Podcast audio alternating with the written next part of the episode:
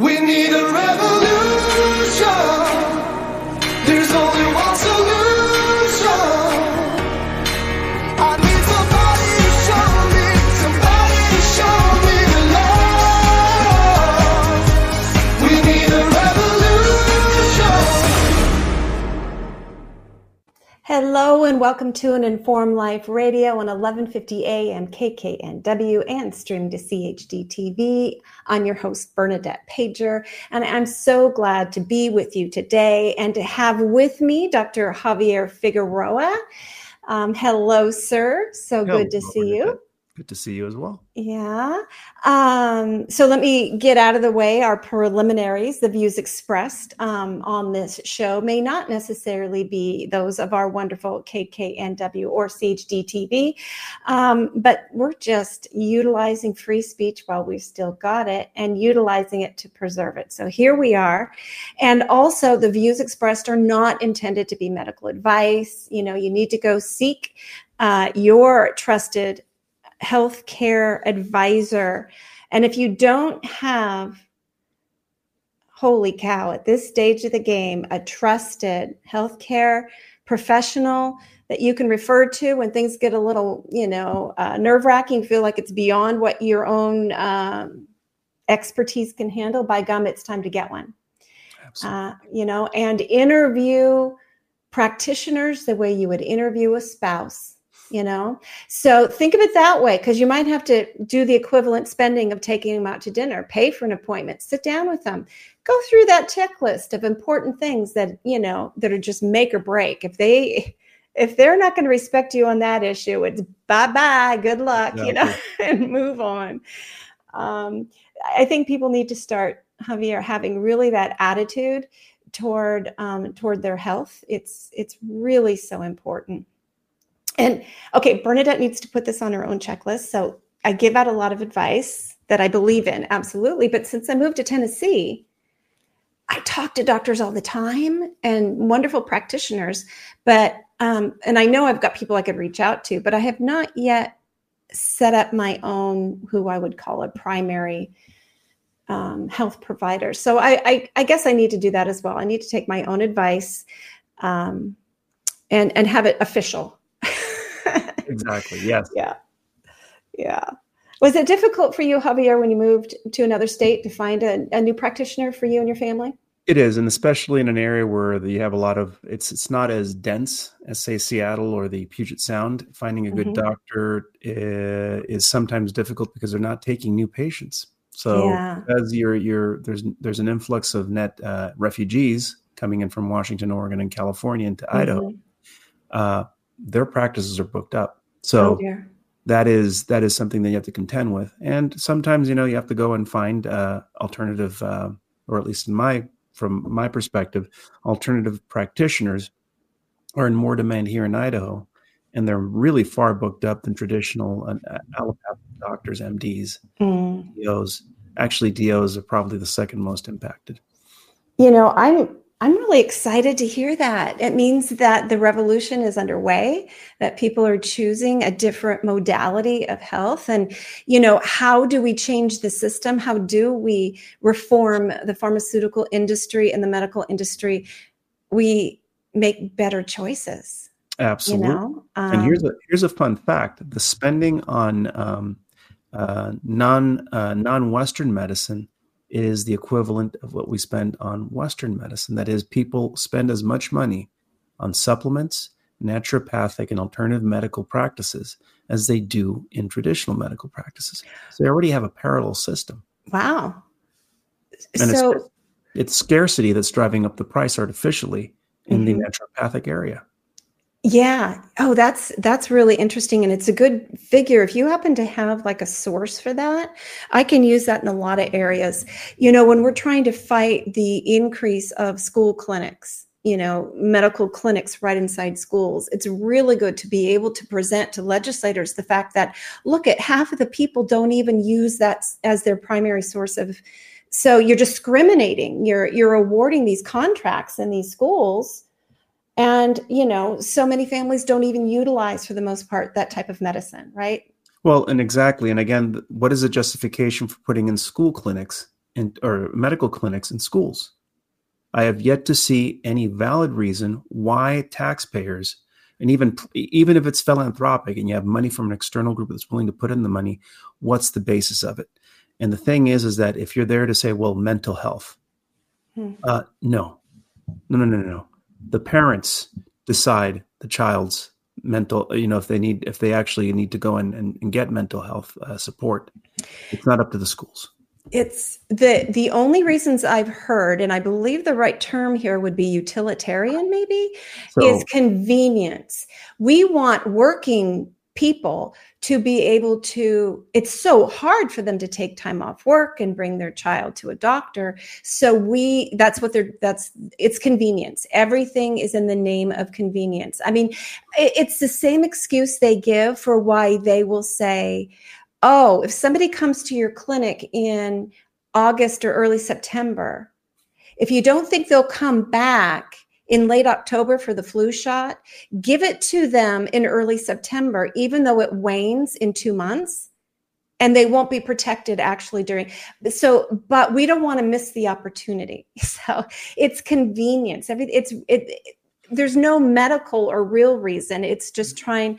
And, this country has sold our souls for convenience. All of our phones and everything. We sold our privacy and everything. So we need to buck up and, not go that direction. So today, though, Javier, is all about masks. And, I'm really glad for a review at this stage because 3 years on, they're, threatening us again with masks, which is absolutely absurd. So the first hour, we're going to focus on effectiveness studies and information. And the second hour, we will discuss the harms of masks. But where I want to start right now is at the very beginning when the FDA granted emergency use authorization to masks. Okay, so let me make this a little bit bigger here if I can figure out how to do that. I'm not sure. Let's see. There we go. So this was to the manufacturer of face masks, healthcare personnel, hospital purchasing departments and distributors, and any other stakeholders. This was April 24th, 2020. And it was authorizing the use of face masks for use by members of the general public, including healthcare personnel. Okay, so they're saying that you could use cloth or surgical masks, and it was to cover their noses and mouths in accordance with CDC recommendations to prevent the spread of the virus called severe acute respiratory syndrome, coronavirus, during the COVID-19 pandemic, which sounds as if they believed they worked. But if you continue on down here, Javier, what they will say, it's for source control only. And source control?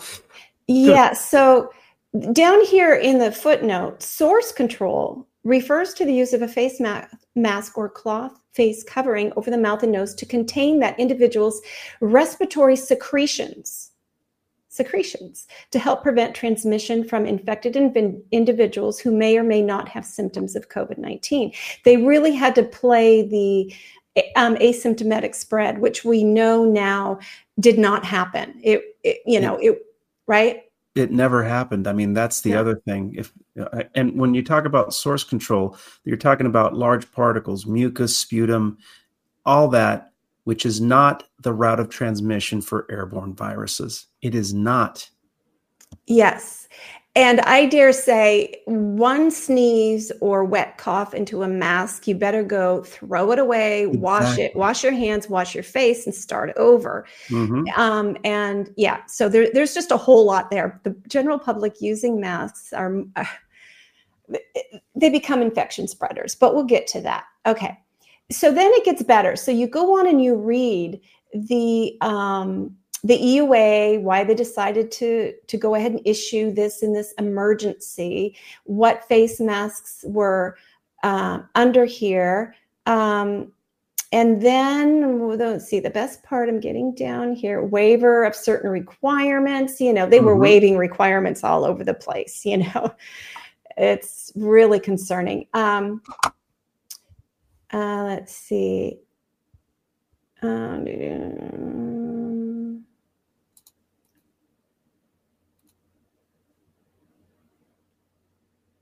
Hold on. Sorry about that. I thought I had, okay, conditions. Here we go. Conditions related to advertising and promotion.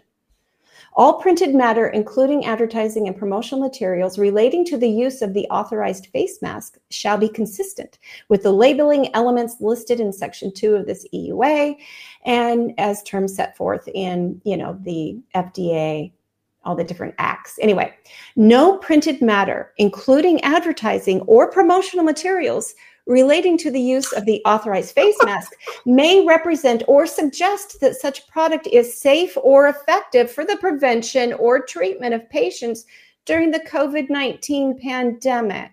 See, that is what amazes me. They're actually telling people you can say it, but we're not going to back it up or even suggest that it's actually effective. No.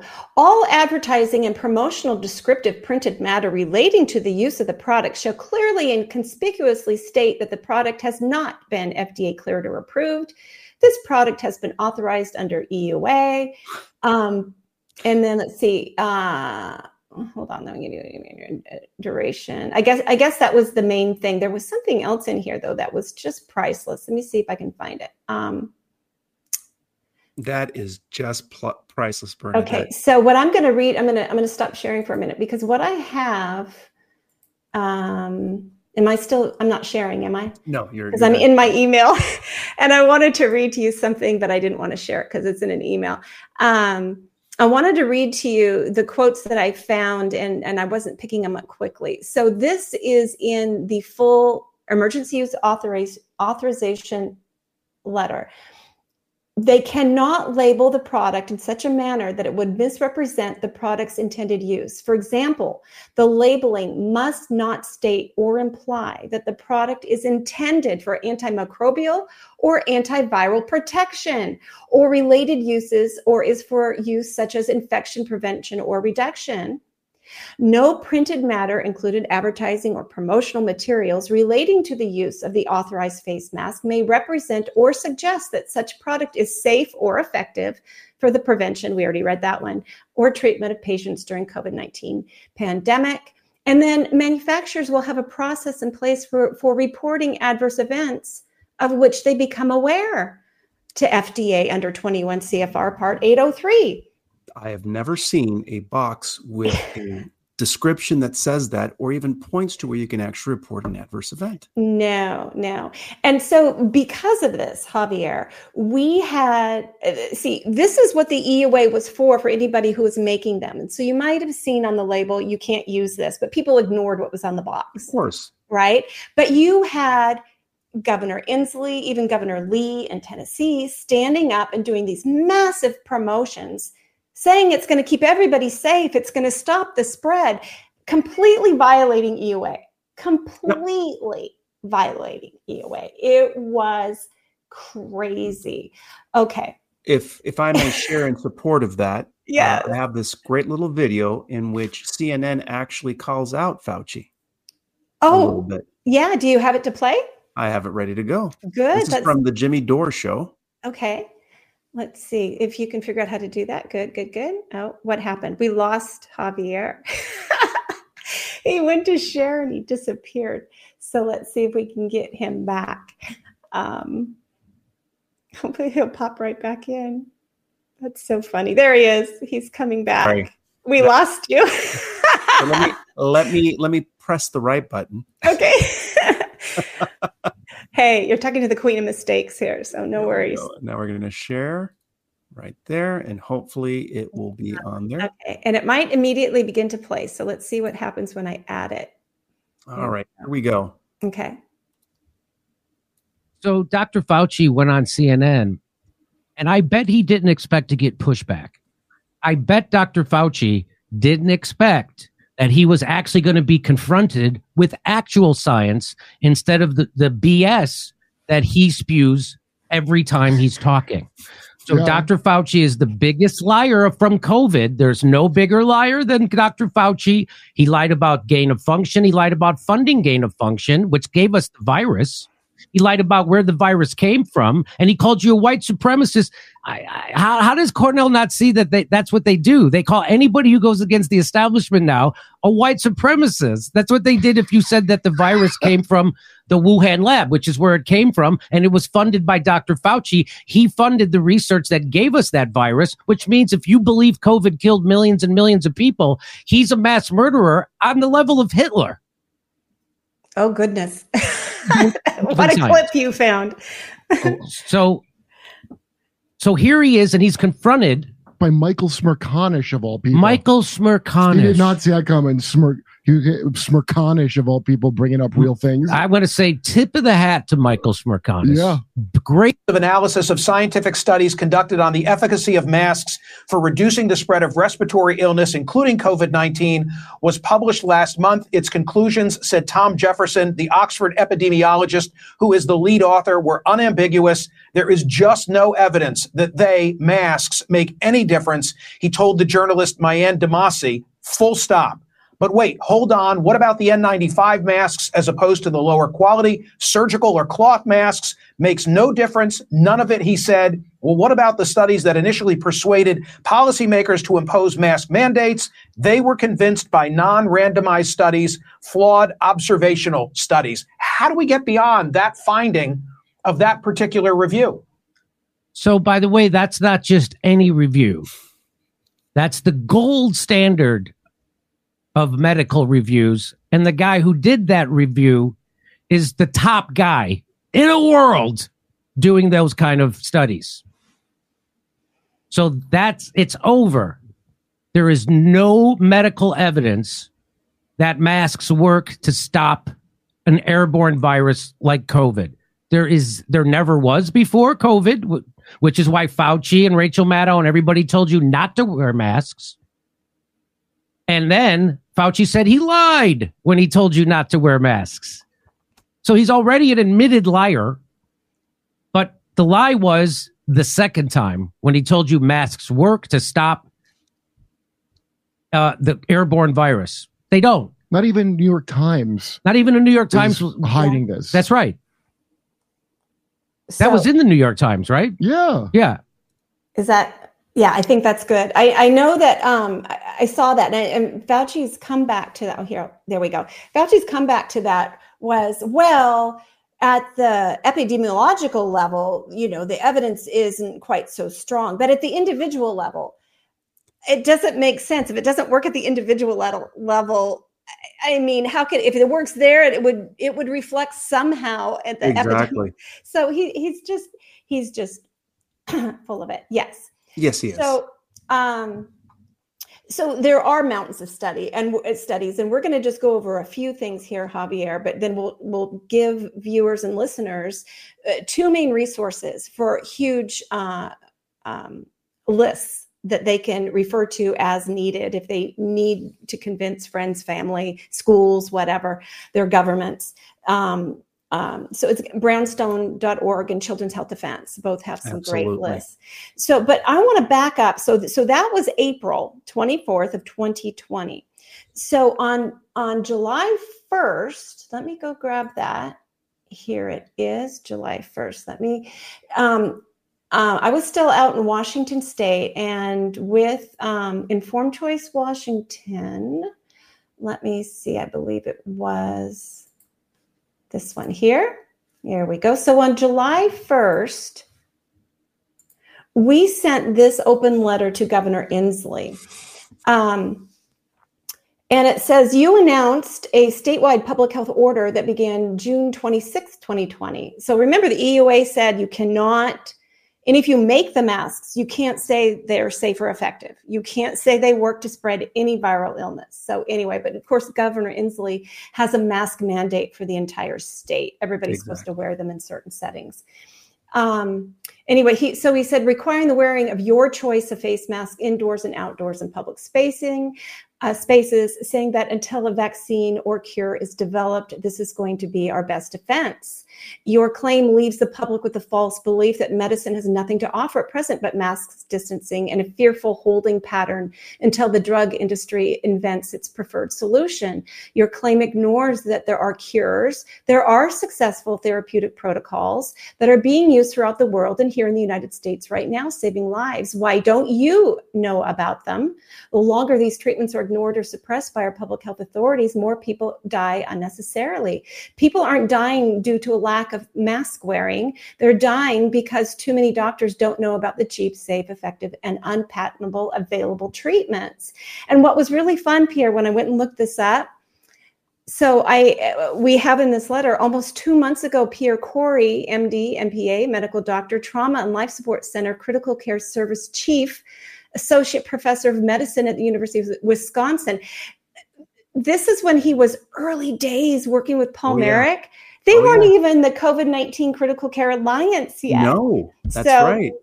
So, you know, quoting them and then go on to say, let's see, where's some more? So he had in this public talk that he gave, he threw out a couple of references to studies that he claimed that he used along with his the Secretary of Health, John Wiesman, to say the masks will work. Well, I knew enough about the mask studies. I recognized his citation. I don't think he was going to think anybody could pick up on by what he said, but I did. And then I showed them that the studies that he cited did not support the use of masks.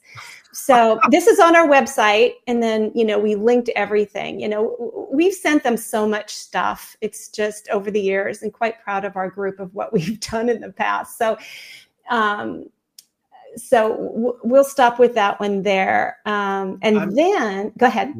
And I'm just impressed at how comfortable the health authority, the governors feel in ignoring the people. They probably, did they even respond with anything when you sent the letter?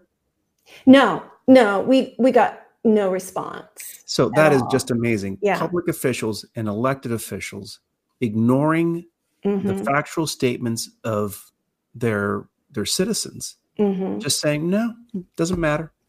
No, they really, we did get the Board of Health at one point to consider, but we had to file a petition that they're required by law to respond to. And we were asking them to convene practitioners like Dr. Kory in a public venue to discuss it, to dispel fear and give people hope. Right. And they said, oh, this is a great idea, but it's not in our wheelhouse. We can't do it. The federal government needs to do it, which is their way of saying it ain't going to get done. So then the next thing we did regarding masks, let me see if I can make this bigger for you. We wrote to, that's not getting any bigger. I don't know why I can't get it. Oh, here we go. Maybe that'll get bigger. Share this time. There we go. There's the, aha. Okay. So then we wrote to the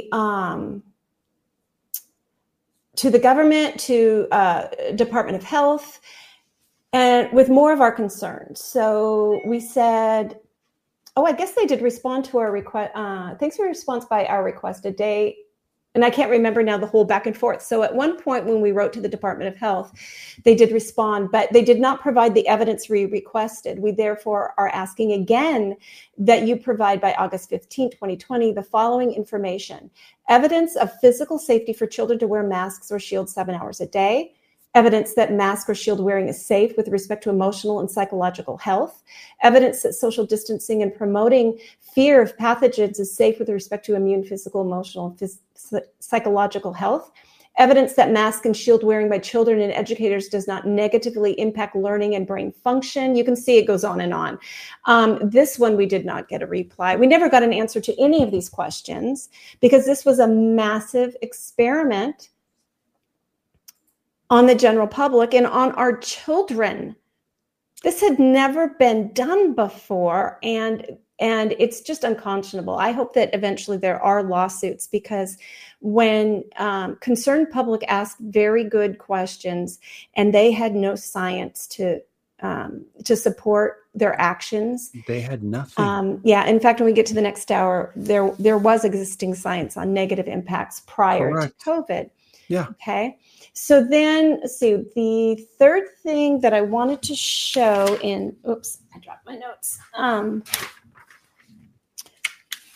The other thing that was really important, Javier, we can't forget. I'm really glad for, hold on, what's it? TAM 05, it's called. Let's see, TAM, request for safety, evidence of safety, Governor Lynn. This one. Oh, sorry about that. It's weird when you can read a tab, but you don't know what it says. Okay. Let me go ahead and, now I've lost my train of thought. Oh, I found it. Yay. Okay. We can't forget what they did. People were beaten up in some countries, even in this country, for not wearing a mask. And the rhetoric coming from state officials was so egregious. It was driving people to violence. It was frightening. And so I personally sent this letter to, again, let me see if I can get it a little bit bigger, but I can tell you what it says, that you can see the image. So I wrote to them and said, we've got people that are really fearful now, because this was published in the yahoo.com/lifestyle, saying it's okay to yell at strangers who don't wear masks. And this article suggests escalation towards violence. It was the most appalling thing I had ever seen. This is what the state was driving. No response to that from our state officials. But, we do not want it to go back to this at all. We got to figure out how to make sure that people are educated so they're not turning ugly against each other on this issue, which is one reason why we're doing this show. And the other thing you also need to consider is that, most of the articles written at Yahoo News, at Huffington Post, at all these, non-paid or at least, revenue from ads, they also have a component where there is federal money coming in to promote certain narratives and themes. Mm-hmm. So it'd be interesting to actually look back and see if Mr. Schneiderman was paid by a grant or a fund from an NGO or directly from a federal government agency to write that. There's so many things I want researched, and I would love, hey, anybody listening to the show, if you've got the time and you want to go down the rabbit hole, I'm not even sure how to explore that, but there's got to be a way to find out why that individual wrote that. Yeah, okay. There is. And just so people understand, there was $1 billion allocated right before COVID by the federal government just to push out information, in quotes. They put money away to get out the news of something happening. When governments spend that much money to put messaging of a certain bent to the public, we've really lost our freedom at that point. That is so concerning. Yes. Wow. Yeah. So now we're going to move on to some of the studies in this hour, and we're going to starting with just that Cochrane review. That was mentioned, and so it's called the Physical Interventions to Interrupt or Reduce the Spread of Respiratory Viruses. Tom Jefferson is the top man, and who was referred to in that video that you shared with us. Yes. And so what did you think, you as a scientist who know how studies are supposed to be written, what do you think about, and explain to listeners what a review study is, first of all. So first and foremost, when you do a study, it's never done perfectly. And there's a lot of confounding factors, variables, and biases that sometimes creep into any study that you do. What this particular publication does, it's called a meta-analysis, in which you actually aggregate data from multiple studies and you basically do a statistical analysis of the studies themselves to see if there's a trend or a agreement between the studies. Even though they may not be perfect, when you put them in the aggregate, sometimes you get come to very powerful conclusions that are statistically valid when you couldn't do it with one individual study. And so this is what it is. It is a meta-analysis looking at all the studies that have looked at randomized control trials and cluster randomized control trials. And that's what they did. And again, epidemiologists, they're very good at doing this.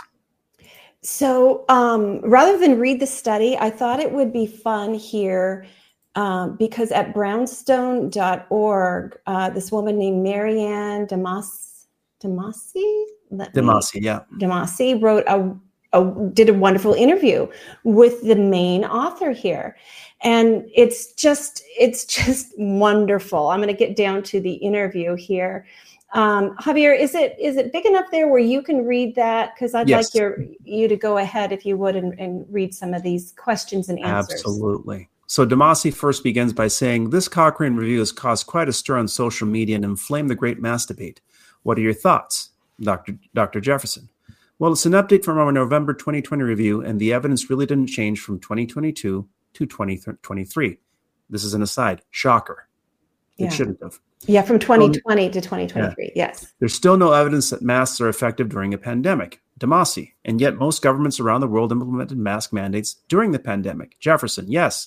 Well, governments completely failed to do the right thing and demanded better evidence. At the beginning of the pandemic, there were some voices who said masks did not work, and then suddenly the narrative changed. Demasi, that is true.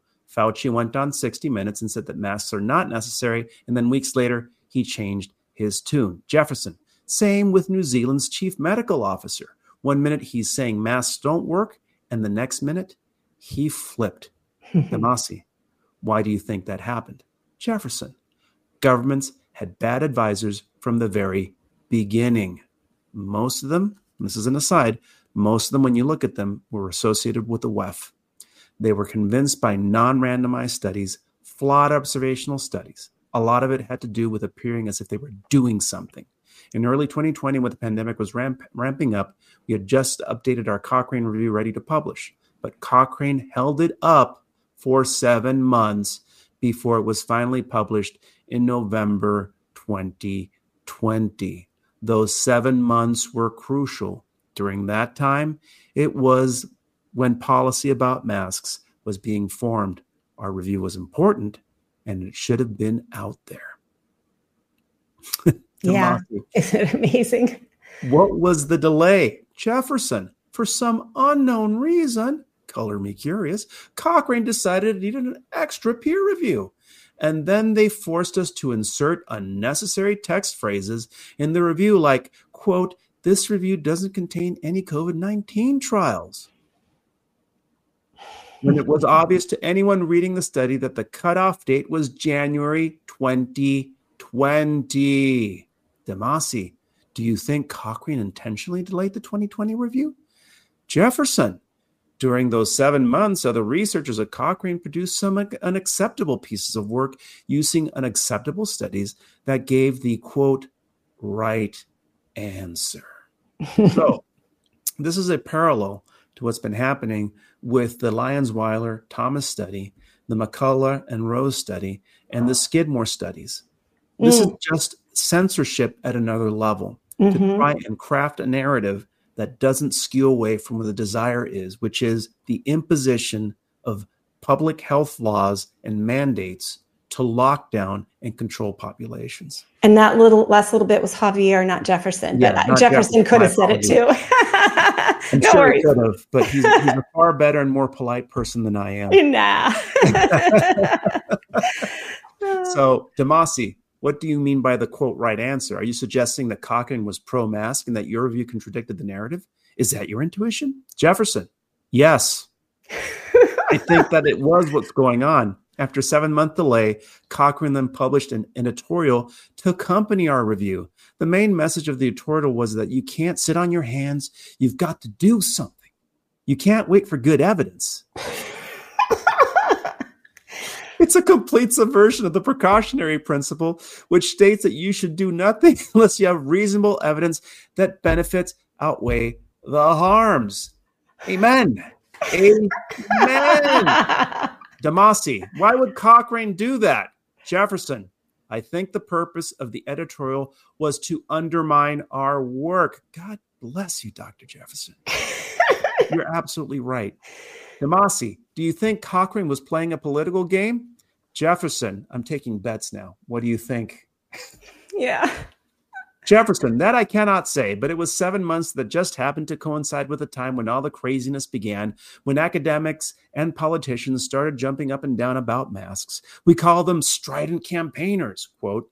They are activists, not scientists.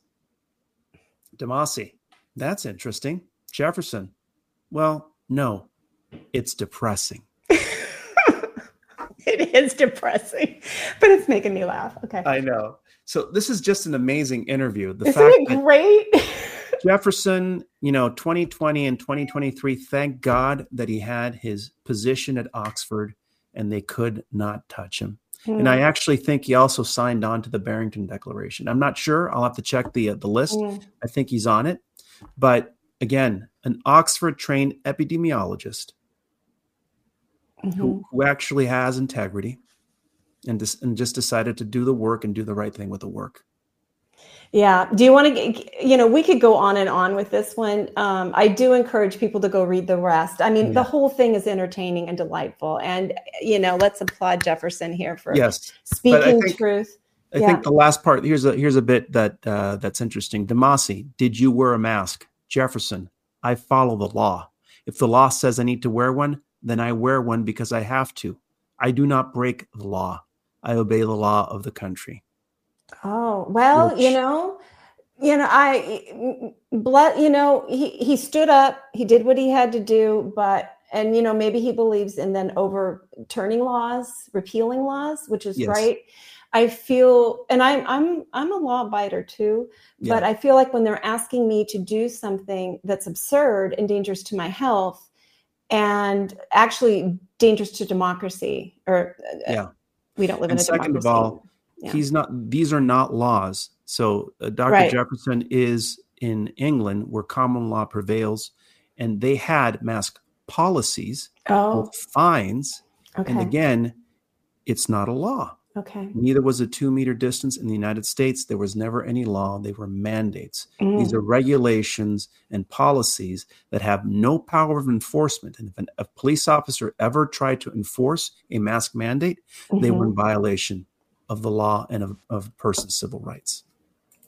Exactly. Yeah. So we'll provide that link in our Informed Choice Substack post. You can look for it yourself at Brownstone.org. Just search for masks, and you're going to find a whole lot of wonderful articles on masks. Absolutely. Just a fabulous collection. Bravo to them. This is not a right-wing conspiracy. No, okay. This is not a right-wing conspiracy. We're following the scientific method on this. Yeah. And, I don't know anything about the website, The Federalist. I just know that they did this great 12 graphs show mask mandates do nothing to stop COVID. So I just wanted to show these to you and our audience, Javier, and let you, we'll just kind of quickly go through them. It just pretty much is showing, for those of you who can't see it, the first graph is showing the COVID-19 cases per million in Texas, which required masks, and Georgia, which did not. And the lines are almost identical. I mean, they're very, very close, right? Statistically speaking, there was no difference. Yeah. We kind of had this spike in Texas who required masks that they didn't have in Georgia, which is interesting, that little spike there. And it's a very good article to go through, and just a ton of links. We don't have time to do it, but I'll go down to some of the others. So when you look at Austria, COVID-19 cases where they started to require the masks, and then you see it goes flat, and then it spikes way up despite the fact that they're requiring them. The same in Germany, the same in France. France was, the masks were introduced when things were fairly level, but then they went and swung way up anyway. Yep. Same with Spain, the same with the UK and Belgium and Italy. They put the maskings on the upswing. Go ahead. No, I mean, that is just laughable to see how, what an utter failure it was. Mm-hmm. And they're still saying, no, we have to do it. We're going to impose it again. Yeah. And what about the United States? Americans have proven to be highly compliant with mask wearing, even higher than the Germans. Yeah. If you look at mask required versus no mask required, the difference is so stark, it's absurd that they're even considering imposing these mask mandates again. Yeah, exactly. Yeah, with the red lines there, the red lines indicate no mask required, and they weren't having the massive spikes toward it's just crazy. And then it goes through each state. It's really fun to look through and see this. Screaming, I mean, this is beautiful. Right. Yeah. it's data, to data. And, you know, that's one of the things that's so frustrating, Javier, is the fact that the reluctance to collect good data in the United States. They just don't have systems in place to gather the data, because if the data doesn't support something that they want, they don't want to see it. So they'd rather not have data so they can make things up however they want it to be. And let's see, what was my next? I think, how are we doing on time? We're doing good. So now I'm going to switch over and show you, let's see, show this tab instead. Here we go. So we're going directly now to Brownstone.org to a great article by Josh Stevenson, who I'm trying to get a hold of. Turns out he's in Nashville. So I want to get a hold of this guy. Fantastic. And at the end of this article describes what he does. And I have to go look because I don't remember the exact terms, but he's one of those brilliant people who can take data and make beautiful graphs, make it visual, make data visual for you. That is such a gift to what we're trying to do, to educate. There's so much information. We're overwhelmed with good information. And so, so he's compiled in here a whole bunch of mass studies. And this goes back, almost... April, it's like a year ago. Yeah. But it's still fantastic. And I wanted to start at the top because I love how he says the chart, he gives you a chart of the types of studies and what they mean. And I know that you'd be really good about explaining what we're seeing to the audience here, especially the audio. Absolutely. So if people are familiar with the food pyramid, you have a pyramid that looks right there, and basically it categorizes the level of evidence that is of high quality and can actually show a distinction between BS and real data.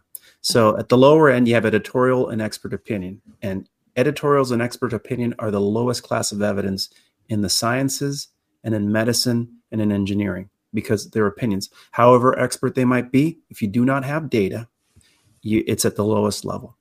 At the very highest level are the systemic reviews and meta-analysis of RCTs. That's debatable. It really is debatable. I think the highest studies are the randomized controlled trials. Mm-hmm. But systemic RCTs do provide quite a bit of power at a low cost. And I think that's why they put them up there. Randomized controlled trials are the highest quality, but they're the most expensive. And it's been interesting listening to Dr. Pierre Kory and Paul Merrick and the others who've been looking really closely at studies, especially, as they unfold during quote unquote pandemic. And they're saying a lot of the same things that you just said there, because, it's been extremely frustrating to them that clinical evidence actually in your office that you could share with other people is being disregarded as anecdotal, and it doesn't matter. It's right there in the middle, actually. So clinical evidence. So the current best practices recognized by the federal government and the bodies associated with the federal government that provide medical advice, basically say that if there is clinical evidence, aggregated clinical evidence of a benefit of an intervention, then that should become the new standard of care, regardless of whether or not there's a randomized control trial. And that clinical evidence trumps any sort of RCT, randomized control trial. Wow. So, and again, some people can make the case that, well, no, you actually, if you did the randomized control trial and it contradicts what benefited the patient, it doesn't matter. It helped the patient. Mm-hmm. Now, if it's harming the patient, that's a different story. Then you'd actually have to start looking at different points of biases. But again, Pierre Kory, Paul Merrick, all these people saw evidence with their own eyes that it helped their patients. And as a matter of fact, go ahead. If you're dealing with something novel that you know the world has not really dealt with before, actually we had dealt with very similar things, but you know it was all being skewed as if it was novel, right. You know, as if we had no immunity to coronaviruses, which we did. But you know, I would think that in those times that clinical experience has the highest value. Correct. You know, because we need to save lives now. Correct.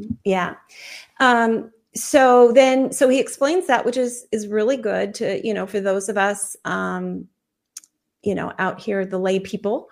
So then he goes through, we already talked about the Cochrane database has the physical interventions to interrupt or reduce the spread of respiratory viruses. So we just spoke about that. Yep. And then he's got a study called Evidence for Community Cloth Face masking to limit the spread of SARS-CoV-2, a critical review, gives a quote from that. Let me see.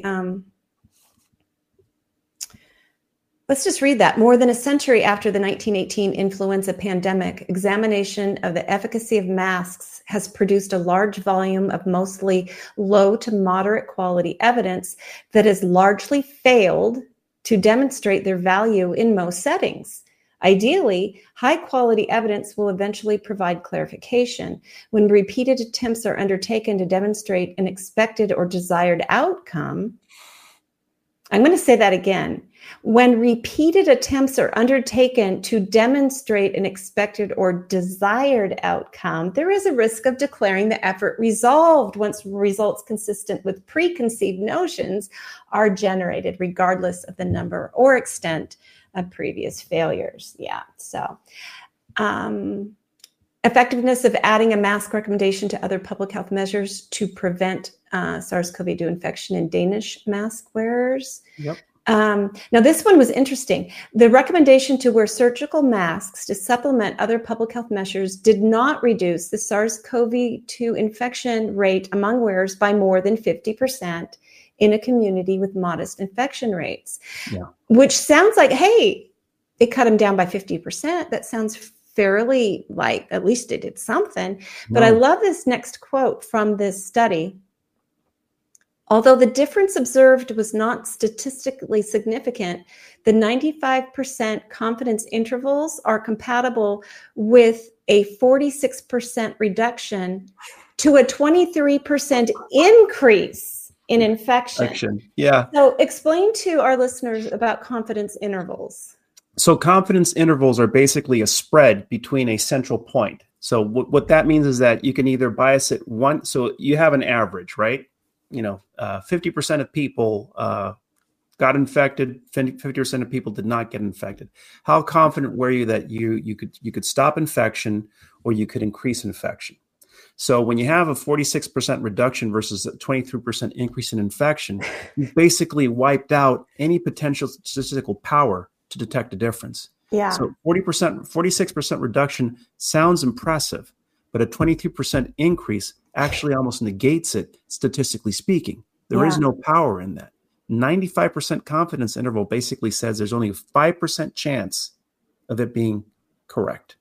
And when you just observe the way the general public wears masks, touching it, contaminating, I mean, if they were sick, first of all, again, right back to the beginning of the show, emergency use authorization. FDA knows these these masks do not prevent the spread of bacterial viral infections. They can only catch droplets. Correct. And so if you are healthy, putting one on doesn't prevent you from getting sick. Correct. There's nothing for you to spread to other people. It's ridiculous. Correct. But what happens, and if you are sick, for goodness sake, stay home. Stay home, exactly. But so if you're wearing it though, and then people are touching it, smearing it and keeping their breath in and the bacterial, we'll get to that in the next hour, but it's just, it makes sense to me that it would more increase infection. And I would say also, not just COVID, but all sorts of infections. Correct. And again, most people don't understand that mask wearing mask wearing is ineffective, period. Period. Respirators need to be fit tested. That is, you have to wear a mask tightly around your face so it makes an airtight seal around your mouth and nose. And there's a process by which when you wear a respirator, what they do is they put a specialty mask on you and they puff in saccharin or a sweetener that is, easy to detect either in the nose or in the mouth. The moment that you stop detecting it, that means that you have passed this particular fit test, that it's not coming in from the side or leaking in through an opening. You are fit tested and you have to wear it damn tight. So it has to be tested. Now, this was for actually going into a vivarium, an animal facility where you work with rodents and rats. Oh. And the reason they do that is to prevent people that might be potentially allergic to animal dander coming, have respiratory shock. You wear a fit test for animal dander. And dander's way bigger than a virus. Way bigger. The idea that somehow an N95 respirator will stop a viral particle that can ride on a minuscule submicron or a micronic water vapor droplet is ridiculous. Yes. It makes zero sense. Yeah. So we only have about 2 minutes, so I'm going to stop sharing here. So we'll just chat our last 2 minutes on this. When we go to the next hour, when we come back after the break, we're going to be talking about some of the harms due to the masks. But before we go, I want to mention a couple of events that are coming up. So this weekend online is the Vaccine Safety Marathon. Let me pull that up. Go to WeThePatriotsUSA.org, WeThePatriotsUSA.org. And it's September 9th and 10th. When does it begin? Begins at 10 a.m. And the opening remarks by Dawn and Brian, forgive me, forget their last names, but then we've got Dr. James Lyons-Weiler. Every hour or half hour, we've got somebody. Then we've got Jill Grunewald, attorney Kim Mack Rosenberg, Robert Scott Bell, Ashley Everly, Christina Hildebrand, Tim James, Dr. Paul Thomas, Shannon Kroner, Valerie Borick, the Warners, Ginger Taylor, Susie Corgan, attorney Boyles, Janet Levitin, Dr. Peter McCullough, attorney Ray Flores, Carl Kanzak, woohoo, Maya Hahn, Dr. Stephanie Seneff, Michelle Gershman, Mary Holland, Jody O'Malley, Dana Kowalski, Dr. Pierre Kory, Shelby Thompson, Destiny Maynard, Kevin Tuttle, Fadwa Gillanders, attorney Diane Protat, Dr. Christopher Shaw, the aluminum guy from, yay. What time is he coming on? 4:30 a.m. Okay, on Sunday. This is all going to be recorded, so if you miss it. Ilana, Rachel Daniel, Nate Kelly, Joe Bond, Dr. Lewis, David Oldham, Dr. Kimberly Bliss, Brad Miller, Rabbi Henry Morse, and closing remarks with Don and Brian. It's a fabulous marathon. So attend, donate, look things up. So we're going to take a quick break. When we come back, we're going to go to mass harm. You've been listening to an Informed Life Radio on 1150 AM KKNW CHD TV. We will be right back. If you're looking for a publication that delivers honest takes and critical insights into the issues of our day, then look no further than The Flame Paper. The Flame Paper is written for the people, by the people, who aren't afraid to challenge a mainstream narrative, be it healthcare, voter fraud, political correctness, or even the one world government. The Flame is full of timely articles, reports, and expert advice written by freedom-loving, truth-telling experts, journalists, and concerned citizens. To subscribe, go to theflameusa.com. During this unprecedented response to an infection outbreak, it has been made very clear that shutting down lives and businesses is not sustainable or repeatable. We've also learned that it's unnecessary. Treatments exist and always exist. For 99% of the population, nutrients and oxidative therapies that support the immune system and improve symptoms are always available to address viral infections. For the less than 1% who need more, inexpensive, unpatentable drugs can be added to the nutrient therapies to improve outcomes. It's time each and every one of us empower ourselves with this knowledge. We need not ever bring our lives to a halt again. We can both save lives and retain the liberty that nourishes us, body and soul. Learn more at healthyimmunitynow.org. That's healthyimmunitynow.org. Informed Choice Washington is a nonprofit organization that advocates for healthy immunity, medical freedom, and fully informed medical consent. The right to make medical choices without coercion is fundamental to our civil liberties and a basic principle in all human rights declarations. To learn more, tune in each Friday from 3 to 5 p.m. to An Informed Life Radio and visit the website informedchoicewa.org. It's time to take a stand for medical freedom. Go to informedchoicewa.org today. We need a revolution. There's only one solution. I need somebody to show me the love. We need a revolution. Hello and welcome back to An Informed Life Radio on 1150 AM KKNW and streaming to CHD TV. I'm your host, Bernadette Pager. With me is Dr. Javier Figueroa. There he is, back in the house. So the first hour, Javier, I think I better repeat because sometimes people split this in half, our 2 hour show. So the views expressed on our show are not necessarily those of 1150 AM KKNW or CHD TV, and anything we say is not intended to give medical advice, just information so you can live an informed life. A couple events coming up. I want to make sure we leave time for these. I'm going to put them in the beginning, Javier. I'm going to share a screen here with the events at the Washington chapter of Children's Health Defense. A couple of things are going to be tabling at. So Cairo Fest is happening in Vancouver, September 15th and 16th, today's the 8th, so a week from now.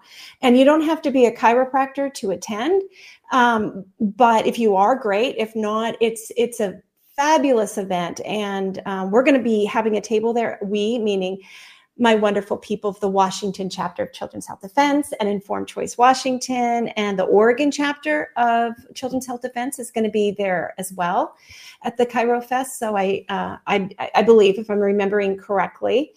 And then there's going to be a big event in October 21st called The Great Northwest Awakening, presented by Patriots United and Washington chapter Children's Health will be there, Informed Choice Washington and others, some great speakers. So go to the Washington chapter, wa.childrenshealthdefense.org, go to the events tab, and you're going to find links to take you to more details about these events. And then I also want to share the big national conference coming up in Savannah, Georgia, November 3rd through the 5th. And I tell you, this is going to be such an amazing event. And I know it's a long way to go for a lot of people. And, you know, it's a big expense when you put it all together. But we, Javier, we are in this place. When we entered COVID, there was a little number of us, really, who saw what was going on, the capture of the FDA and CDC, you know, how pharma was undermining health. And there was just so much. Since COVID, we have grown exponentially, and the lawsuits now being filed and winning. Yes. And the changes happening that we're seeing, you're seeing where you live now, that you're on a waiting list to try to get an alternative practitioner, a naturopath, or a holistic MD, that the revolution is here. And so what's so exciting about this annual conference is all of those people are going to be there, you know, the leaders of this movement, the people that have been inspiring you, and all your friends that you've met online and where you are and across the country. So, you know, this is kind of going to be one of those big trips of your life. If you're able to pull it together and go, I do encourage people. You end up going there just to the Children's Health Defense main website or through any of the chapters have links to the conference. So do consider seeing if you can go get a group of people together so you can all split a hotel room and make it affordable. You know, I think that it's just going to be magic. Anytime I get together with all these people, the energy in the air, because we get kind of depressed sometimes, right, Javier, thinking yes, the enormity of what needs to be done. But you get with your people and you see how many there are that are with you.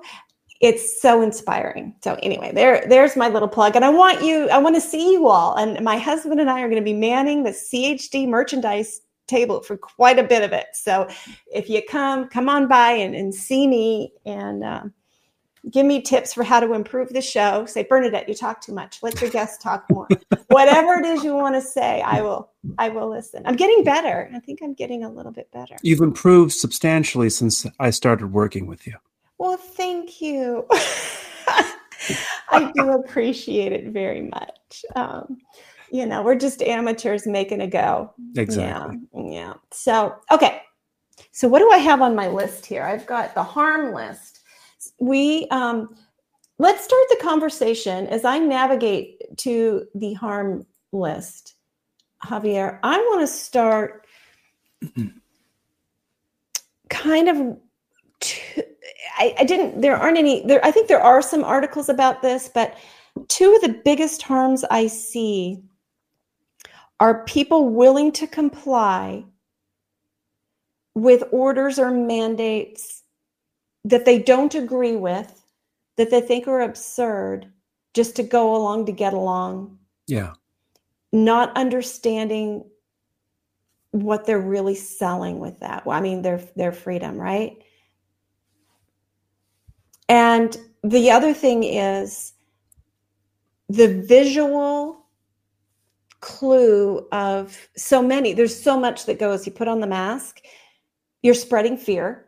Yes. Spreading an awareness. Something's abnormal here, right? You're not paying attention. It's a beautiful day. The grass is green. The air smells sweet. The children are laughing. No, you're just like, oh, everybody's got a mask on. Be afraid, right?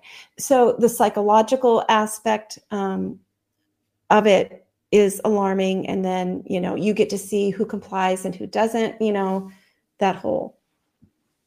I feel like I think those psychological harms, the political harms are huge.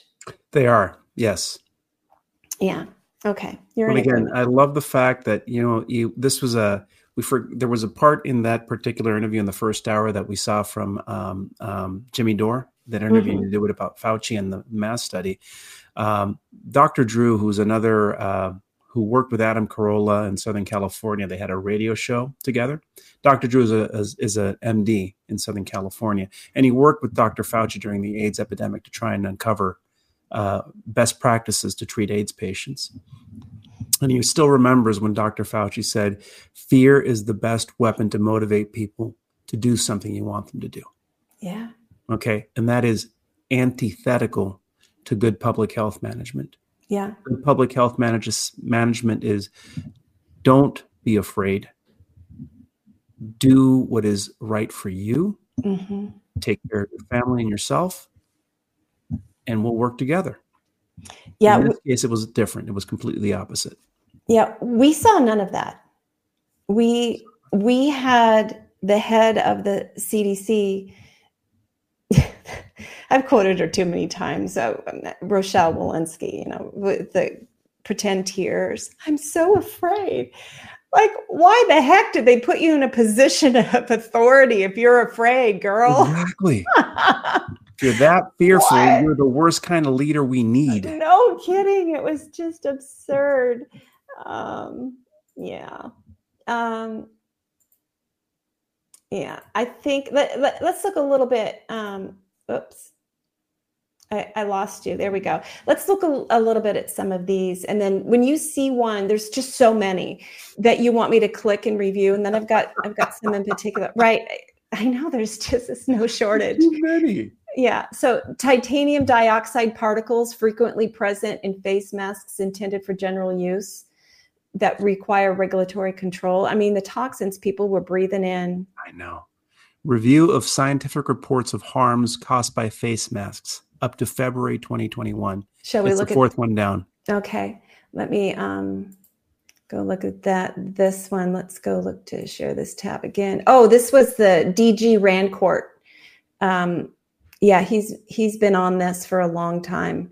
That's a great summary. Yeah, he goes excellent through all researcher. Of them. Yes, isn't he? Yeah, I feel like I speak to him. Did I interview him? I think you interviewed him. Yes. Did I? Okay. Isn't that bad that I can't remember? You know, I do these interviews, 1 or 2 great hours, and then I keep running. And then a year later, I think, boy, that person's familiar. Why do I know? It's like, well, you talked to him for an hour on the radio, idiot. So anyway, it just goes on and on. Yeah. So funny. I mean, the evidence of harm mask wearing is there. If there is an increased risk while you're doing a work, you have to weigh the benefits and risks versus, you know, it's all balancing potential risks versus benefits. Yeah. In conditions where masks have a place, fine. You're actually mitigating a risk, but you're also incurring another one that might be of lower consequence. And that's what you do. Yeah. I love this one here. Can I make it bigger? Let me try. Control. Oh, did that get a little bit bigger? I'm going to, if you can see that, Javier, I'll let you go ahead and read that. The abstract. Making preschool children wear masks is bad public health. And this is written by Robert C. Hughes, Sunil S. Bhopal, and Mark Tomlinson. So the abstract reads, children, not small adults. This is a critical point that many pediatricians and other child health professionals get bored of saying, yet it does seem to need repeating. While children have the lowest risk from COVID-19 directly, the risk suffering the indirect impacts of policy decisions, many of which appear to have been made with next to no explicit consideration of their interests. Public health interventions should not only be about infectious disease control, they should also consider a broad set of outcomes. In addition, they ought to consider vulnerability, including that in early childhood, a time when young children's brains are developing rapidly and are most susceptible to adversity. We believe that mandating masking of preschool children is not in line with public health principles and needs to be urgently reconsidered. Yeah. And again, study after study after study has shown the negative consequences, both developmentally, neurologically, and socially, of mask wearing, mandating mask wearing in schools, when there was zero evidence that children were actually causing any transmission between themselves or their teachers, repeated in over 7 countries, including the United States, that masks did not prevent or protect. Yeah. And children were actually at a lower risk of transmitting the virus to anyone in their school. Yeah. And we needed the children to develop their immune systems. The other thing about the masks is the germophobia that people have, right? It's just exactly, it shot way up, and it's absurd. You know, as science has been revealing that we are dependent, our health and our immune systems are dependent on microbes. We are more microbial than we are human genetically, right? By the sheer numbers. I love to listen to Dr. Zach Bush, talk about this.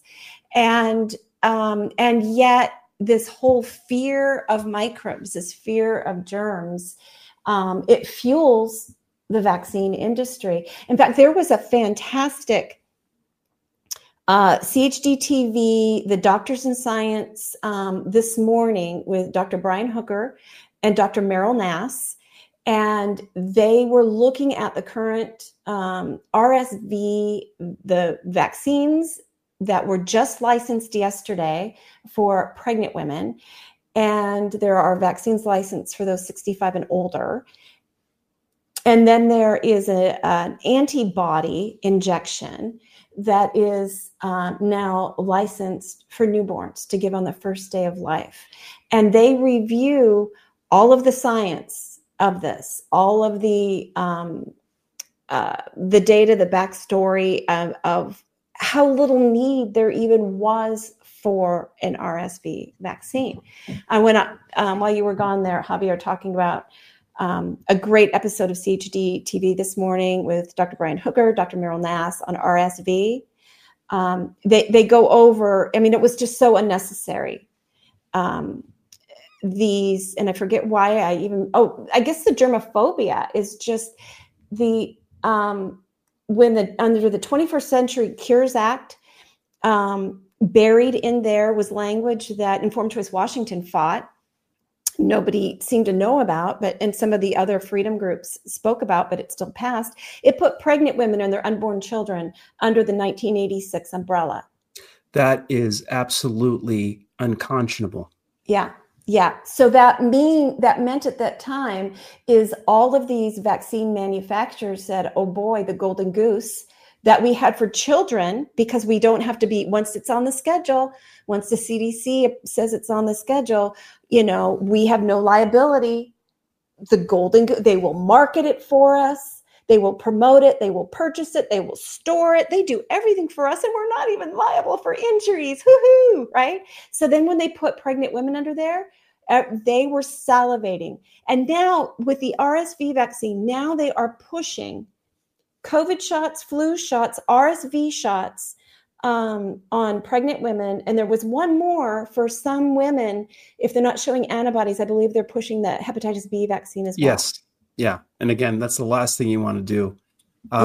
You know, the only time you want to get a hepatitis B vaccine is potentially, even if you're a drug user or, you know, the potential for transmission via injection, you know, the risk benefit analysis has not been done for pregnancy. And again, that is unconscionable. And this is my opinion. This was not the opinion of the radio station or CHDTV, but the PrEP Act is one of the most unconscionable acts that has ever been forced on the people of this nation. They need to start considering human nature when they write these things. Now, if we were all angels and everybody behaved on the up and up and ethically, you know, you might be able to get away with something like the PrEP Act. I don't know. Right. It's pretty extreme what it just gives blanket. Oh, we're going to protect you. Do what you want. We're going to waive this. We're going to waive that. Forget about what is that G, the good manufacturing. GMP, good manufacturing practices. Yeah, let's just forget about that. We don't need that. You know, they just waive everything. It's just absurd. And if we were angels, maybe we could play in that arena. But humans do not behave well in the absence of responsibility. Correct. We don't play well with other people's money, right? Or other people's lives, for that matter. No. As a whole. So they need to start thinking about that when they do. So anyway, so the fear, so pregnant women and their precious unborn children became the target of the pharmaceutical industry. And one of the worst things about the COVID shots was they showed to the manufacturers that there was no product unsafe enough, ineffective enough, unnecessary enough that they couldn't get it licensed. Correct. And here comes after they've been trying to make RSV vaccines for 30 years. Yeah. And I wonder why they don't work. Yeah. Yeah. And so even when you go and watch the FDA VRBPAC meetings, the vaccine and related biological advisory meetings, and you watch the CDC's ACIP meetings where they're supposedly reviewing all the science, the science on these products is so bad that they can't even cover up the fact that they don't prevent infection or transmission. They wane very rapidly. Right. And the red flags for harm are astounding. But apparently they're not quite as bad as the COVID shots because they went ahead and they're thrusting them on the American public.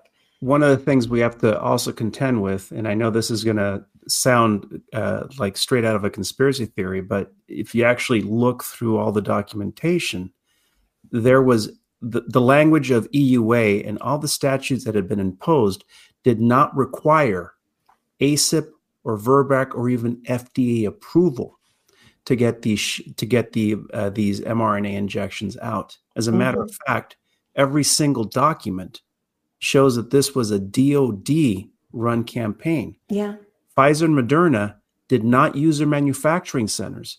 They used DOD contractors to manufacture each and every one of those shots under license from Pfizer and Moderna. That is the unfortunate reality they have to deal with. And we have to contend with the fact that potentially all these VRBAC and ACIP meetings were just window dressings. And how can you actually do something like that when you have ACIP and VRBAC, when they had all that information and it took come to them and say, stop, and they still approved it? Yeah, and that makes me so, I don't even know the right word for it, but let me, we're getting a little squirrel, but this is kind of you're right. We're talking about masks, damn it. We're talking about masks, but I feel betrayed. That's the word. Yes. So I'm not going to name names here, but I got to tell you, and this is Bernadette just doing what she does. I was in Nashville a couple of weeks ago for this extraordinary session, and I was sitting in an office, and I hear in the hallway a couple of legislators explaining how the committee meeting about to start in about 15 minutes is going to go down. One says, somebody's not going to show up to introduce their bill. Somebody else is going to say, well, let's go ahead and put that bill on the table. And somebody else is going to say, well, let's go ahead and adjourn. I heard it all laid out, scripted. You're going to do this, you're going to do that. You got it. And I'm like, oh, I know those things happen, but I'd never heard it blatantly done before. And then I went down and I watched the committee, and what was freaky, because these are just your average people. They don't seem like actors, but by gum, they pull. If I hadn't overheard, it would have, it looked so genuine. Yep. I felt so betrayed. I just felt absolutely betrayed. And then later on, I was talking to one of my favorite senators, and I explained what I had overheard. And he's so funny. He says, well, Bernadette, it's kind of like, that your parents do it, but it's another thing to accidentally walk in and catch them at it. I'm like, that's exactly what it felt like. So what we're seeing, once you know what the FDA and the CDC, once you figure out and you see what they know, yep. And you watch them play their games anyway for the public, it's a betrayal. It's an absolute betrayal. And it makes you sick to your stomach. No. And again, you think that there's actual debate and talking back and forth. No, they are told, this is what we've decided. You just have to come around and convince yourself that you're on board. Yeah.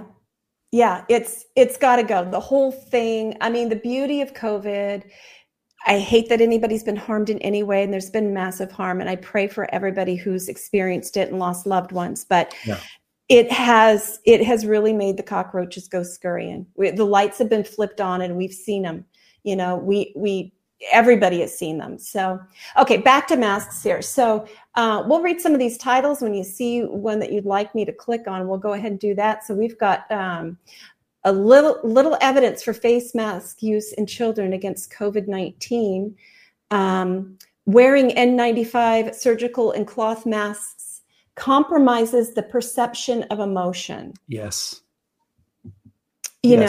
And to do this to anybody, let alone the children, for days, weeks, months, years on end. Face masks impair basic emotion recognition. I'm reading the titles, for those of you not able to see, of some of these studies. Facial masks affect emotion recognition in the general population and individuals with autistic traits. So our most vulnerable were hit the hardest. Let's see if we can find. So there's just, look at all these studies on emotions. On and on and on. Yeah. And on. And then we get to the physical. A pilot study on burden of fungal contamination in face masks, need for better mask hygiene in the COVID-19 era. Yep. So they had fungal infection, bacterial infections, and exposure to toxic metals, nanoparticles, plastic particles. It goes on and on and on. Mm-hmm. And the quality, and most people don't realize this, but masks vary in quality from, I mean, just incredible, because they're not a medical device.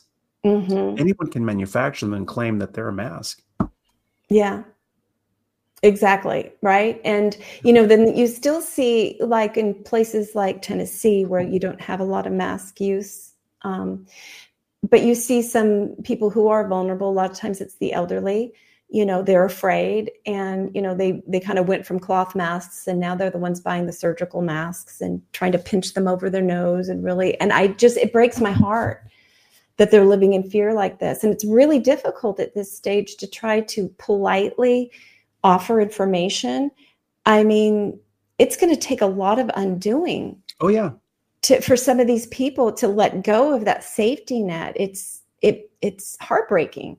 Yeah. Yeah. And again, it's because we've been trained to acquiesce or believe in the authority of governments and institutions. And when they say mask up to help others, that's a catchy slogan versus think for yourself, do your own research, make up your own mind. That requires a lot of mental, physical, and emotional legwork to actually do that. I'm going to try this one here, Javier. Short report on the effects of SARS-CoV-2 face protective equipment on verbal communication. Yeah. I'll just accept the cookies and delete them later. So let's take a look at this. Conclusion. Go ahead and read that conclusion. Yeah, there we go. The use of face personal protective equipment causes significant verbal communication issues. Healthcare workers, school-aged children, and people affected by voice and hearing disorders may represent specific at-risk groups for impaired speech intelligibility. And we're talking about populations that were at virtual zero risk of having a bad case of COVID, that were likely going to develop vigorous natural immunity to protect them moving forward.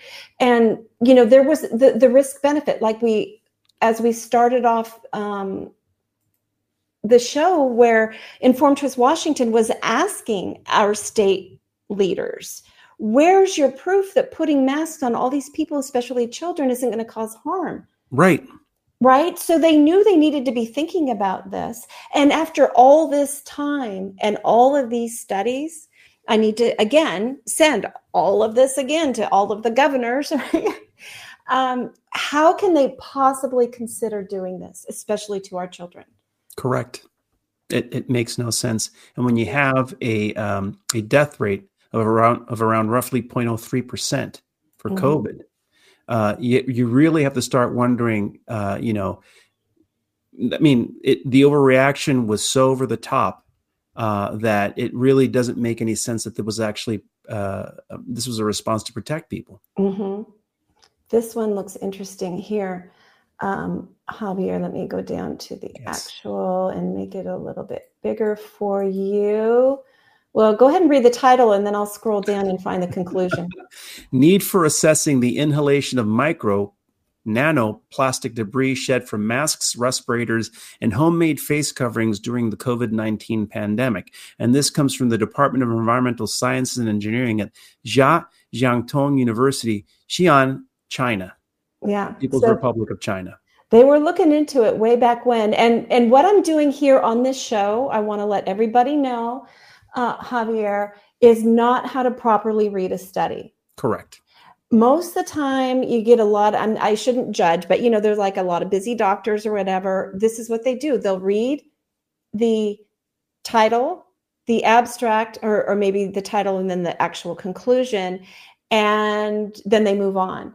And it's not really the best way. If we weren't on a radio show, you have to read the whole thing, and you have to go look at the data that they've supplied and the charts, because often you will find that the title and the conclusion don't match what's in the study. Oh, yeah. Right? There'll be little gems in there like, well, why didn't you tell that? That was like the most important thing, and you buried it on, you know, graph number 3. Nobody would have seen it.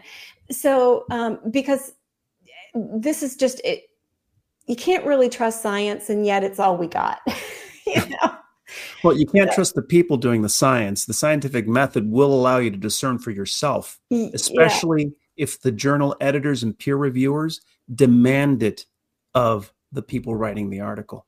Exactly. So as we're doing this, we're not doing it the way, we really believe should be done. Let's see if I can find, where's the conclusion there?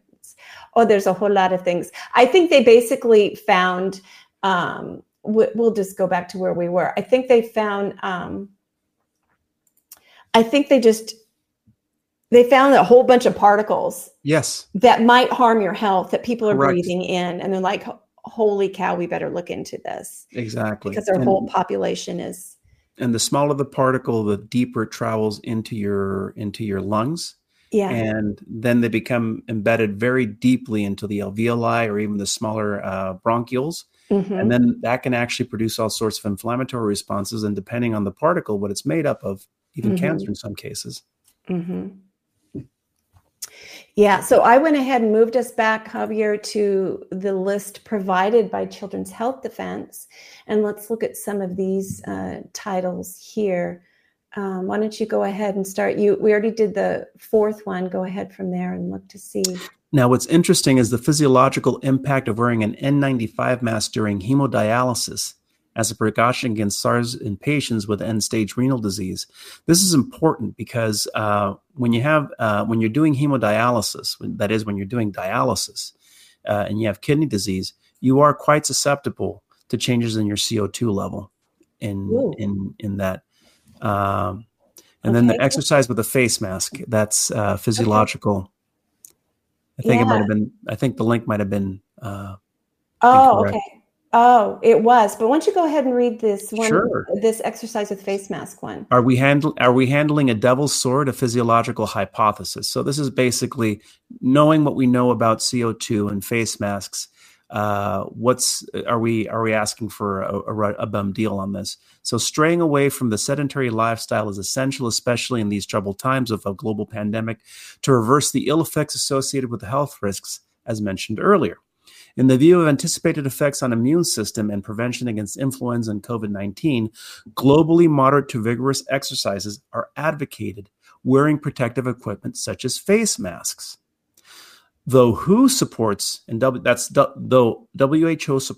masks only for COVID-19 patients, healthy, quote, social exercisers to exercise strenuously with customized face masks or N95, which hypothesized to pose more significant health risks and tax various physiological systems, especially pulmonary, circulatory, and immune systems.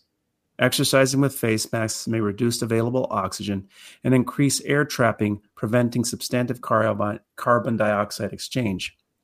Hypercapnic hypoxia may potentiate increased acidic environment, cardiac overload, and aerobic metabolism, and renal overload, which is what I think the other article was really concerned about, which may substantially aggravate the underlying pathology of established chronic diseases. Further, contrary to the earlier thought, no evidence exists to claim that face masks during exercise offer additional protection from the droplet transfer of the virus. Hence, we recommend social distancing is better, not with any evidence, than face masks during exercise and optimal utilization rather than an exploitation of face masks during exercise. But at least with social distancing during exercise, that's something we now normally want to do anyway, because nobody wants to get the sweat of somebody else flung on them, right? Yep. We tend to want to social distance, Absolutely. So I don't think that that's particularly harm. No evidence that it's helpful. It's just more sanitary.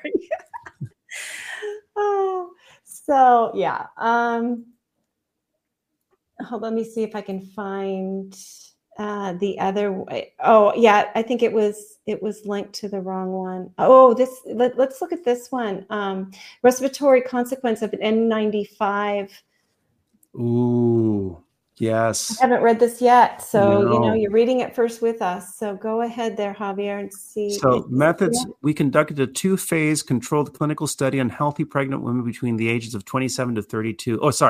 Pregnant women between 27 to 32 week gestation. In phase 1, energy expenditure corresponding to the workload of routine nursing tasks was determined. In phase 2, pulmonary function of 20 subjects was measured whilst at rest and exercising to the to predetermined workload while breathing ambient air first, then breathing through N95 masks materials.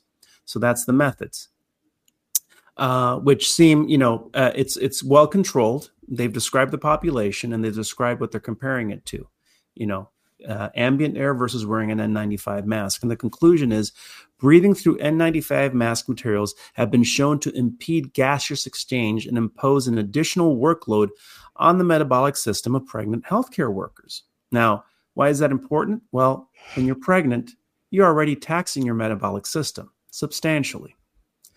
And I'll continue. And this needs to be taken into consideration in guidelines for respirator use. The benefits of using N95 masks to prevent serious emerging infectious disease should be weighed against potential respiratory consequences associated with extended N95 respirator usage. Yeah. Now, fortunately, there were no changes in the maternal and fetal heart rate, fingertip capillary lactate levels, and oxygen saturation, and rating of perceived exertion at the work intensity investigated. Now, although no changes in the inspired oxygen and carbon dioxide concentrations were demonstrated, breathing through N95 mask materials during low-intensity work reduced expired oxygen concentration and increased expired carbon dioxide, suggesting an increase in metabolism. So there was suggestion that it was putting a load on the metabolic exchange rate. Now, again, fortunately, based on the workload that was associated with this particular population, it didn't impose any observable harm, but we're dealing with 20 subjects, which is a small population. Yeah. Right? Small population. And I want to show you a study that to me looks absurd. Okay. So let me make this bigger so we can read it.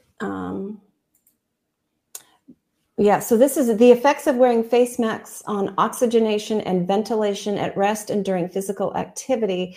What I want to get at with this one, Javier, is they studied them for 10 minutes. 50 volunteers for 10 minutes.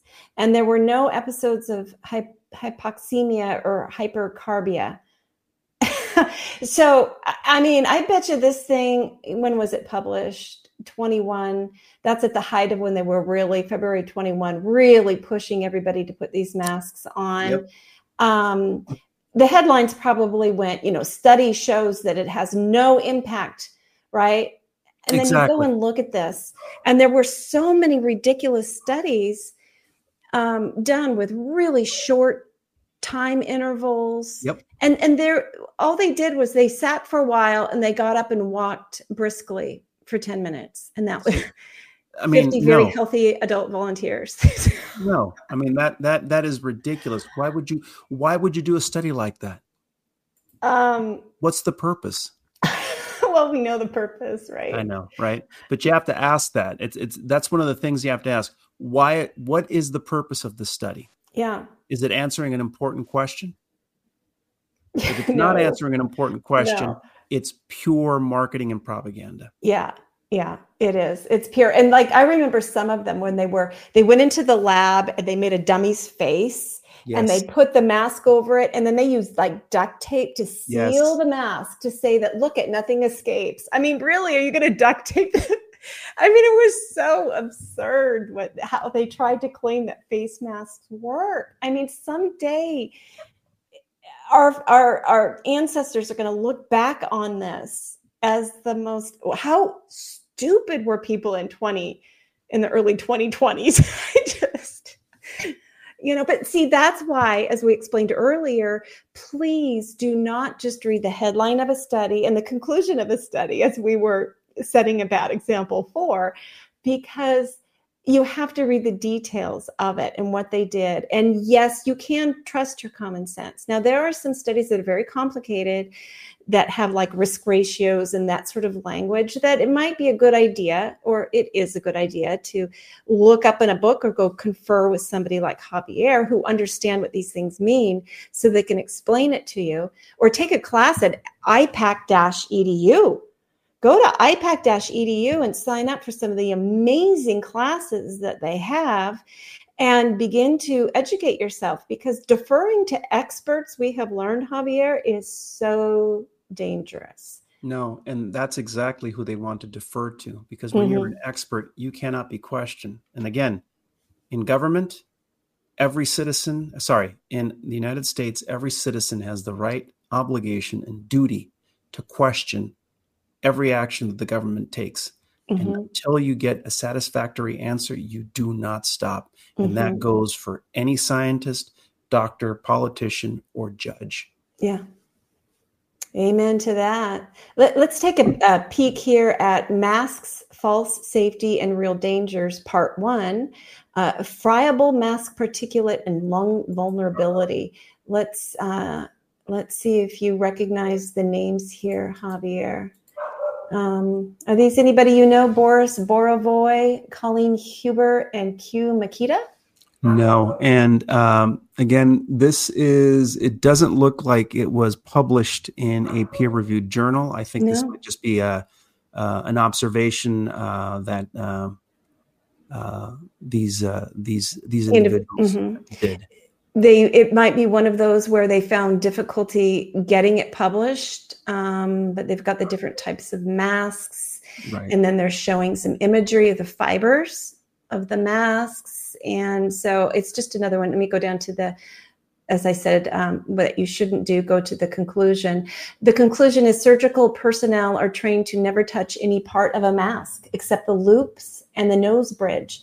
Otherwise, the mask is considered useless and is to be replaced. Exactly. Surgical personnel are strictly trained not to touch the masks otherwise. However, the general public may be seen touching various parts of their masks. Even the masks just removed from manufacturer packaging have been shown in the above photos to contain particulate and fiber that would not be optimal to inhale.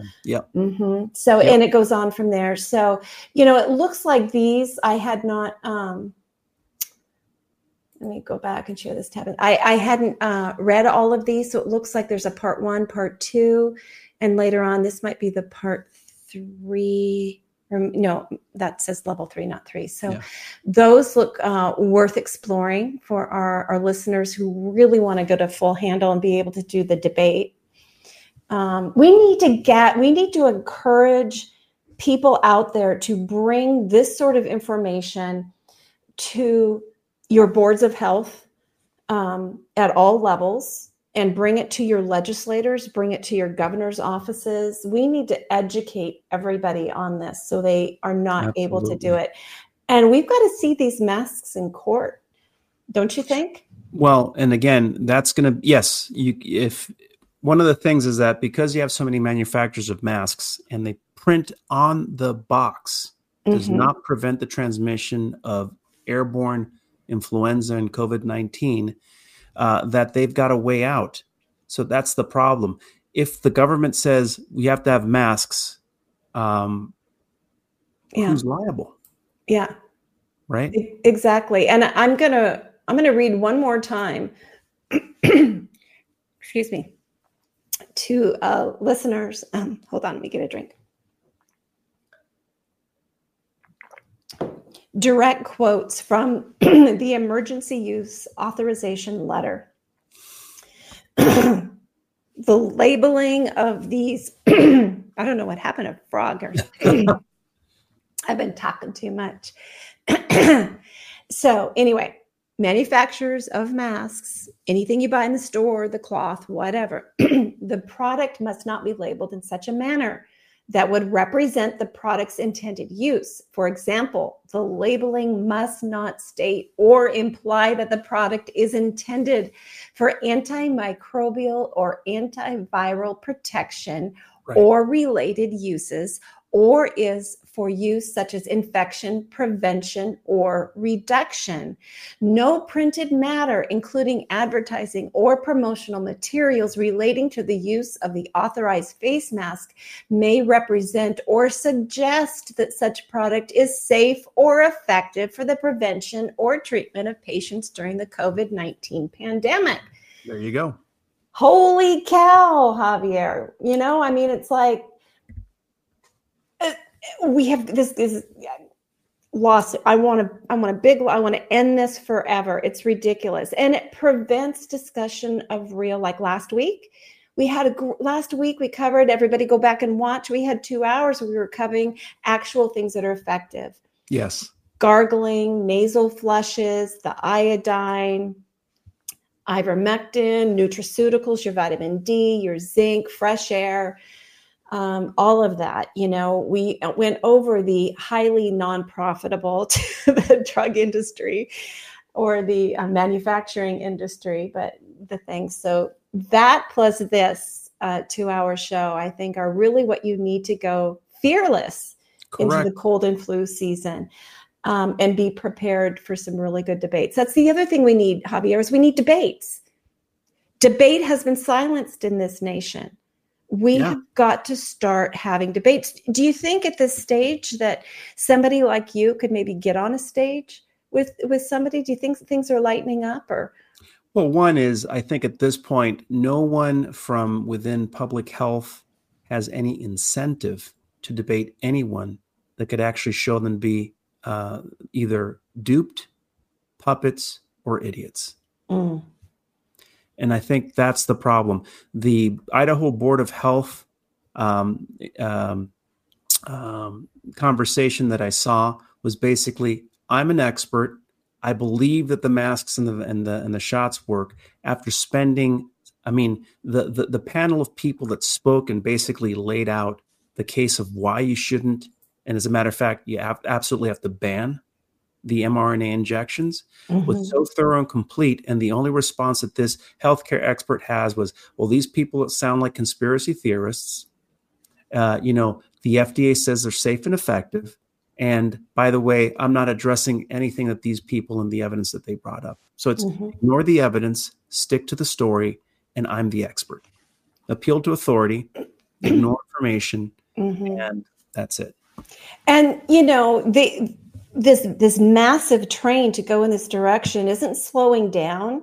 I mean, we've got great lawsuits are being filed. Many are now winning. We're going to win this, but it's like the other side doesn't know how to slow down their train. No. And the whole purpose is not to slow down. It's to impose maximal damage because the other thing that we have to consider is that the purpose of what's happening right now is to induce damage at a societal level. Period. You can't see it any other way. You can't see it any other way. When the evidence is so strong to stop what they're doing, and yet they continue. Who is that wonderful, why can't I think of his name? He does a lot of interviews with our big doctors, and his field of science is looking at humans in history. You know who I'm talking about?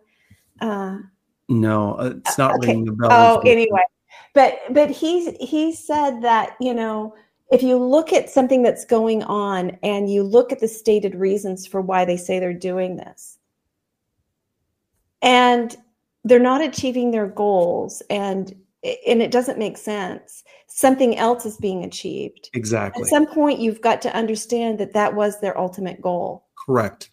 Right? Yes. That was their goal. That was their ultimate goal. Yeah. And good, very good point. You're absolutely right. Yeah. When and that's the rhetoric what we're seeing now. What's that? That's what we're seeing now. Yeah. And again, it's when the rhetoric does not match the outcomes, then the outcomes were very different than they wanted. Yeah. I pulled up this one because it looked really interesting. We only got 6 minutes left, but preliminary report on surgical mask induced deoxygenation during major surgery. This was from 2008. This looks really interesting. I want to go down and again, not how you're supposed to do it, but look at the conclusion here. It says, considering our findings, pulse rates of the surgeons increase and what's SpO2? SpO2 is, I think, it's probably up inspired. Above. So this is okay. This inspired. Yeah, I think. Very small decrease in saturation level reflects a large decrease in PaO2. Our findings may have a clinical value for the health workers and surgeons. They're basically telling us here that the surgeons were struggling and having deoxygenation when they're probably performing long surgeries with wearing the mask.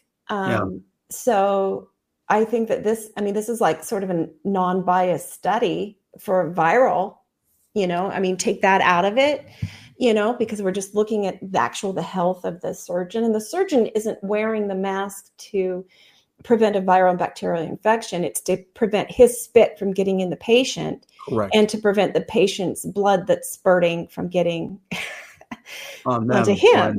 Right? Exactly. Yeah. It's for the droplets is really what we're looking at there. Let's see if there's any, if there's one or two more that we've got time to look at. I think we've got time for one more. Yeah. I'll let you pick. Do you see something? No, the screen hasn't changed yet.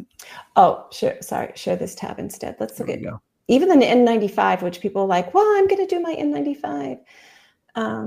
Let's see if N95 prevented the flu. How about that as our last one? And, you know, the flu virus is larger than the COVID. Now, here's the thing. This is among healthcare personnel. Mm-hmm. And the thing you have to remember is that healthcare personnel are trained. There is support, administrative and physical support on the use of these masks. Mm-hmm. And they also have inside the facilities air exchange rates and filtration systems that add another layer of protection. So there's a lot going on there. It's multi-layered. Masks are the last line in a healthcare setting. Okay. So let's see what they came up with. This was September 2019, just before we learned of COVID. N95 respirators versus medical masks for preventing influenza among healthcare personnel. Oh, this is the N95. So let's see. Yeah. Findings in this pragmatic cluster randomized clinical trial involving 2,862 healthcare personnel, there was no significant difference in the incidence of laboratory-confirmed influenza among healthcare personnel with the use of N95 respirators versus medical masks. I shouldn't be laughing, but I mean, that was predictable. Even OSHA would have told them, why are you doing this? Yeah. But again, it's important. It's important to question. It's important to see, is there new materials out there that are doing a better job than we thought before? Yeah. Sure. But again, we've got 40 or 50 years of data, and mask technology and respirator technology have not changed substantially. There's even a study that goes back to the early 1900s, and it was Dr. Kellogg, who famous for the Kellogg cereal, who had his different resorts where people would go and do nothing but drink raw milk and eat grapes. That's really, they did that. And when there was a big flu epidemic, everybody was being told, put on a mask. And at that time, these are gauze masks. Oh, and so he was doing studies, and he said you would have to put 17 layers of gauze over a person's face to have any hope of blocking anything. And even that didn't work. So we've known for a very long time, you know, so if you're symptomatic, you need to stay home. You need to wash your hands. Yes. If you're symptomatic or not symptomatic, but been exposed, I mean, we learned last week, excellent studies on gargling with formulas that include iodine or some of the essential oils. And I know Dr. Merrick didn't like the hydrogen peroxide, but there's some pretty good studies on hydrogen peroxide. I think I'll send them to him. Yeah. He's a very open-minded gentleman. Absolutely. But you've tasted hydrogen peroxide solutions before, haven't you? It's kind of nasty. Yeah, it is almost, it is gag-inducing. But you can do it. Yeah, but you can do it in a pinch. But, you know, a drop of iodine, you know, and you know, healthimmunitynow.org is a website where you can go find formulas and go read the science. And, you know, again, not giving medical advice, but go explore for yourself what's available. But there's really no need to fear. No. Just continue to improve your health, improve the health of your children. Vitamin D, vitamin D, vitamin D, vitamin D. The way to go. Yeah. Javier, it's been a great 2 hours with you, my friend. Thank you so much for joining me, and thank everyone for joining us here on an Informed Life Radio on 1150 AM KKNW and CHD TV. We will be back next week. Take care, everybody. Bye, everyone. Hi, I'm Brad Dacus, president and founder of the Pacific Justice Institute. For over 25 years, PJI's mission has been to defend religious freedom, parental rights, and the sanctity of human life. PJI has protected patients from being taken off life support and stood up for citizens around the country facing job loss for medical decisions that should be left between them and their doctor. For free legal representation and resources, visit pji.org. Hi, I'm Lynn Redwood, president of the nonprofit Children's Health Defense. Our chairman and our entire team are devoted to ending the epidemic of illnesses and disorders plaguing our children today. Through legal action, we're working to hold industries and government agencies accountable and to establish safeguards to prevent further harm. We're working overtime during this COVID-19 crisis to keep you informed about the politics and science of rush vaccine candidates. Freedom and our children's futures have never been more in jeopardy. But we can succeed. With your help, we can stop the devastation and give our children and grandchildren the healthy future they deserve. To learn more about what we're doing and how you can help, visit childrenshealthdefense.org and sign up for our free news. Please visit childrenshealthdefense.org today. Are you suffering from a sinking feeling that the COVID-19 pandemic is being blown out of proportion and that nothing in the news is making any sense? If so, then there is a fact-based, science-driven news show designed just for you. My name is Del Bigtree, and I am the host of The High Wire, the world's most trusted news source in digital media when it comes to accurate, science-based reporting on the COVID-19 pandemic.